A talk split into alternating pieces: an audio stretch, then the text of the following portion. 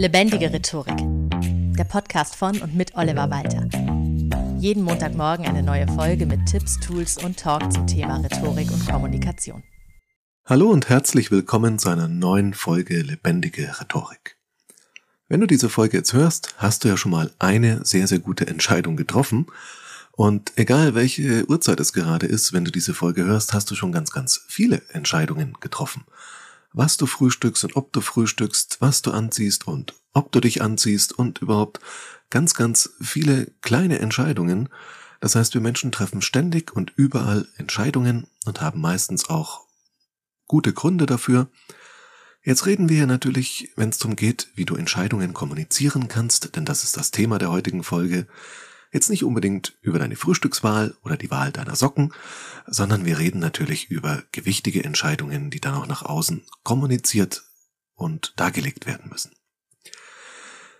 Viele Leute neigen dazu, es lieber auf die Umstände zu schieben. Also ich habe das ja gar nicht entschieden, sondern das ist halt einfach so passiert.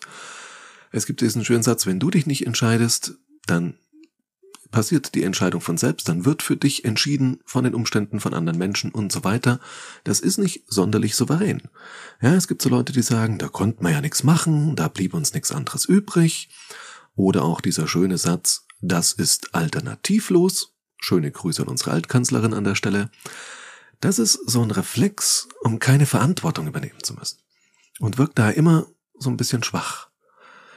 Wenn du das nicht entschieden hast, sondern sozusagen dich zum Spielball der Umstände machst, ja, souveräner, dynamischer ist es immer zu sagen, ich habe das so entschieden. Das heißt eine klare Ich-Botschaft. Und zwar weil, Punkt, Punkt, Punkt.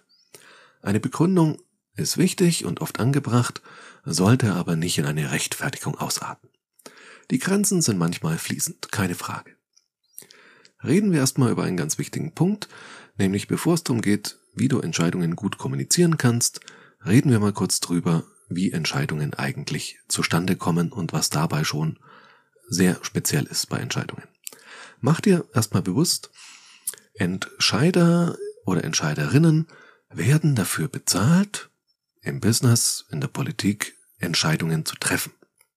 Sie werden nicht dafür bezahlt, immer zwingend die richtige Entscheidung zu treffen, sondern erstmal überhaupt Entscheidungen zu treffen. Denn meistens ist selbst eine schlechte Entscheidung besser als keine, weil sich damit irgendwie weiterarbeiten lässt. Simples Beispiel, wen stellen wir ein? Wir haben drei Bewerberinnen für die offene Stelle. Nimmt man jetzt nicht die am besten geeignete Person, sondern von den drei, die ja grundsätzlich in Frage kommen und die Anforderungen an den Job erfüllen, jetzt die schlechteste, ist das immer noch besser, als wenn die Stelle langfristig unbesetzt bleibt, weil man sich nicht entscheiden kann, kein Bewerber, keine Bewerberin gut genug ist und so weiter, und die Stelle dann eineinhalb Jahre frei bleibt und alle anderen irgendwie den Job mitmachen müssen, dann ist es besser, man nimmt von denen, die grundsätzlich geeignet sind, immer noch irgendwen als gar niemanden. Oft ist es ja auch so, dass es eben nicht die eine perfekte und absolut richtige Entscheidung gibt und alle anderen sind total falsch. Also außer du entscheidest dich für Pizza. Wenn du dich für Pizza entscheidest, liegst du immer richtig. Das ist völlig klar. Aber ansonsten liegen oftmals mehrere Optionen eben im Bereich von okay. Welche wirklich die beste war, das lässt sich ja oft da man ja nur eine einzige davon umsetzen kann, hinterher gar nicht mehr wirklich überprüfen. Manchmal kommt sogar eher auf die Geschwindigkeit an, mit der eine Entscheidung getroffen und kommuniziert werden kann. Damit eben dann damit weitergearbeitet werden kann und keine Unsicherheit entsteht. Weil Unsicherheit über eine nicht getroffene Entscheidung ist selten produktiv und meistens viel unproduktiver als vielleicht ein bisschen Frust über eine getroffene Entscheidung. Dazu auch noch ganz spannend die Theorie der Bounded Rationality. Bounded Rationality heißt zu Deutsch übersetzt einfach begrenzte Rationalität. Entscheidungen sind grundsätzlich in ihrer Rationalität begrenzt. Ohne die Theorie, das ist eine komplette Theorie, da gibt's Bücher drüber, ohne das jetzt zu sehr auszuwälzen. Im Endeffekt läuft es darauf hinaus, dass wir niemals wirklich alle Optionen in Betracht ziehen, die es theoretisch gibt, auch die ganz, ganz, ganz entfernten. Und dass wir von den Optionen, die wir überhaupt in Betracht ziehen, niemals wirklich alle Konsequenzen jeder einzelnen Option bis in zehn Jahre durchrechnen. Das wird vielleicht für so einen Raketenstart mit Computersimulation gemacht. Und trotzdem explodiert da immer mal wieder so ein Teil. Also selbst das hilft nicht. Du kannst nicht alle Konsequenzen jeder Entscheidungsoption auf alle Zeiten abklären und damit auch noch richtig liegen. Das heißt, auch wenn man sich immer vorstellt, Entscheidungen rational zu treffen, ist es trotzdem nie 100% rational. Tatsächlich, in der Praxis ist es so, dass wir Entscheidungen oftmals überhaupt nicht rational treffen. Mal ist uns das bewusst und mal auch nicht. Ganz simples Beispiel. Vielleicht erinnert dich die Stimme der Bewerberin an deine Ex. Und sie ist dir deshalb automatisch unsympathisch. Und zwar ohne, dass du bewusst die Assoziation herstellst, ah, die klingt wie meine Ex. Oder wie der Mathelehrer in der siebten Klasse. Sondern diese Assoziation passiert dir unbewusst. Du merkst, irgendwas an der Person passt dir nicht. Und die Antipathie ist da und wirkt sich irgendwie auf deine Bewertung dieser Person und zwangsläufig auch ihre Kompetenzen aus. Zack, abgelehnt. Im Nachhinein wirst du natürlich gute, rationale Gründe für deine Ablehnung finden. Irgendwas findet sich immer, dass jene Note da nicht ausreicht und äh, Heimwerken in der vierten Klasse war echt nicht gut mit der vier und wieso das Auslandssemester so früh im Studium, ach, wir neigen allgemein dazu, uns die Dinge dann schon so hinzudrehen, dass sie für uns passen, dass auch der größte Blödsinn total überzeugend klingt oder halt genau andersrum. In der Kommunikation nach außen ist das auch tatsächlich sehr, sehr wichtig. Weil selbst wenn du dir bewusst bist, dass du eine Entscheidung aus dem Bauch heraus getroffen hast, ist das jetzt nicht so optimal in der Verkündung. Also, mein linkes Ohrläppchen hat so komisch gezuckt und immer wenn es das tut, dann sagt mir das, dass ich auf volles Risiko gehen sollte. Und deshalb, meine sehr geehrten Damen und Herren, expandieren wir jetzt nach China. Ja, könnte eventuell nicht so gut ankommen in der Aktionärsversammlung. Als in Ägypten, glaube ich, mal ein Aufstand war, war dort der Veranstalter irgendeiner Misswahl mit den ganzen Kandidatinnen vor Ort, und er hat in dem Interview tatsächlich ernsthaft gesagt, er habe seine Hellseherin angerufen, um abzuklären, ob für die Frauen eine Gefahr bestehen würde oder nicht. Und auf Basis dieser Expertise sind sie dann alle vor Ort geblieben. Schön, oder? Das solltest du definitiv besser machen.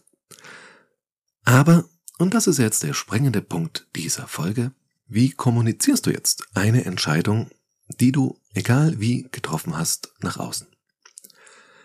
Erster Schritt. Bitte klare Kante. Verkünde die Entscheidung ohne lang rumzueiern, ohne ewige Hinführung.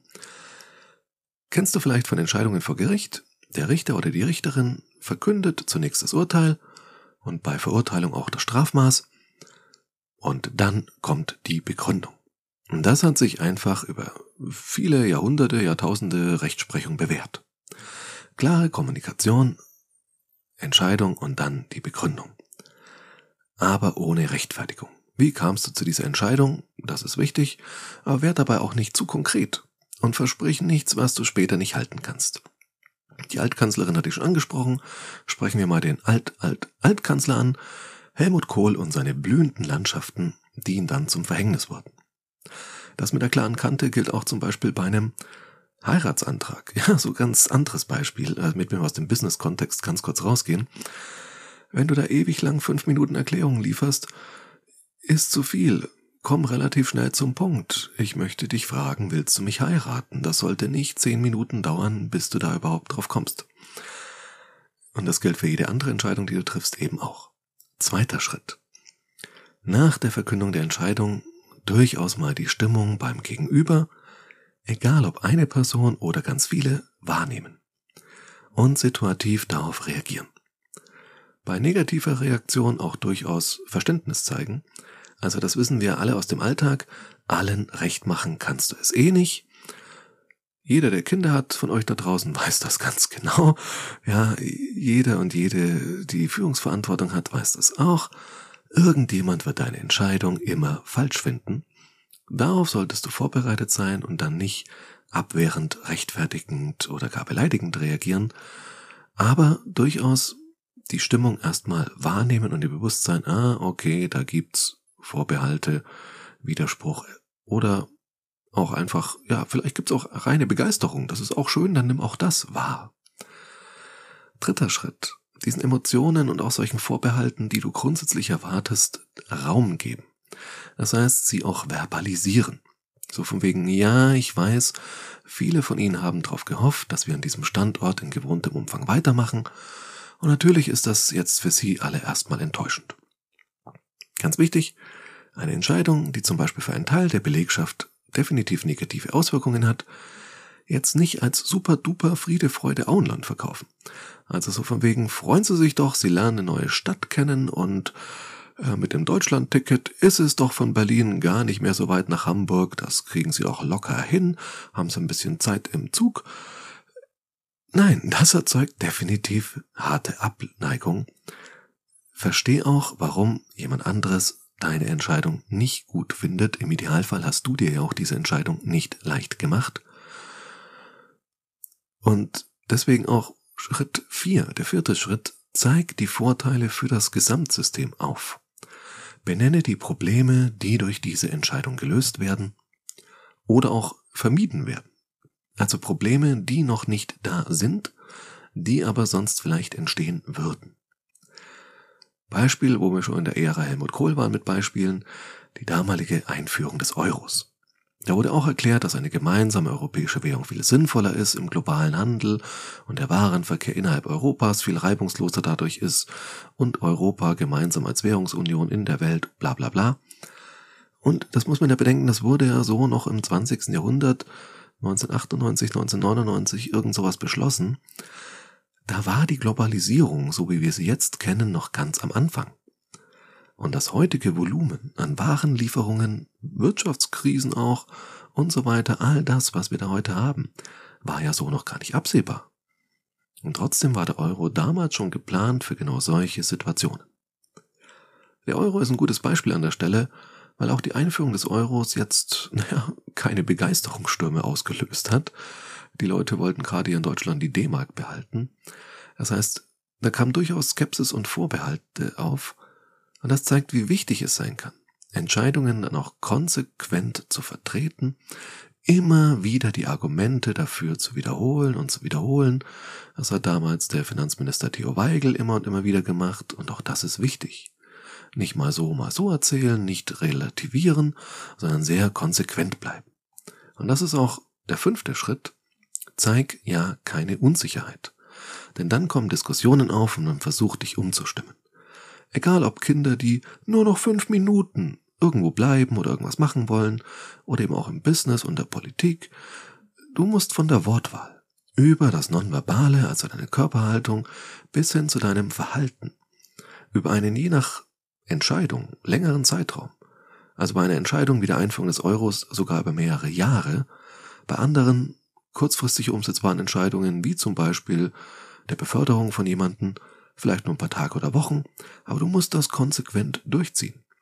Bis das Ganze halt durch ist und dann ist es so, wenn Fakten mal geschaffen wurden, gehen meistens, nicht immer, aber doch sehr häufig, die Menschen dazu über, mit der getroffenen Entscheidung, egal ob sie die gut finden oder nicht, irgendwie zu arbeiten. Zu dieser Unsicherheit, die aufkommen kann, gehört auch, dass ich es für ganz wichtig befinde, dass diejenigen, die die Entscheidung treffen, da sind wir wieder beim Übernehmen von Verantwortung, auch diejenigen sind, die die Entscheidung kommunizieren oder zumindest sehr nah dran sind. Das ist auch mal so eine Geschichte bei PolitikerInnen, gerade bei Frau Merkel war es oft der Regierungssprecher, der dann alles Mögliche verkündet hat und dann auch immer so ein bisschen vage ausgewichen ist bei Nachfragen. Manchmal ist es sehr wichtig, Entscheidungen, gerade wichtige, die du getroffen hast, nicht irgendwen anders kommunizieren zu lassen, sondern auch selbst als Person dafür einzustehen.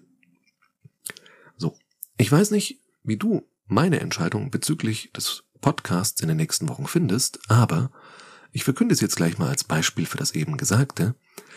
Die nächsten drei Wochen kommen Folgen aus der Konserve. Hier in Bayern sind ab jetzt auch Sommerferien und ich persönlich nutze das für eine kleine Auszeit.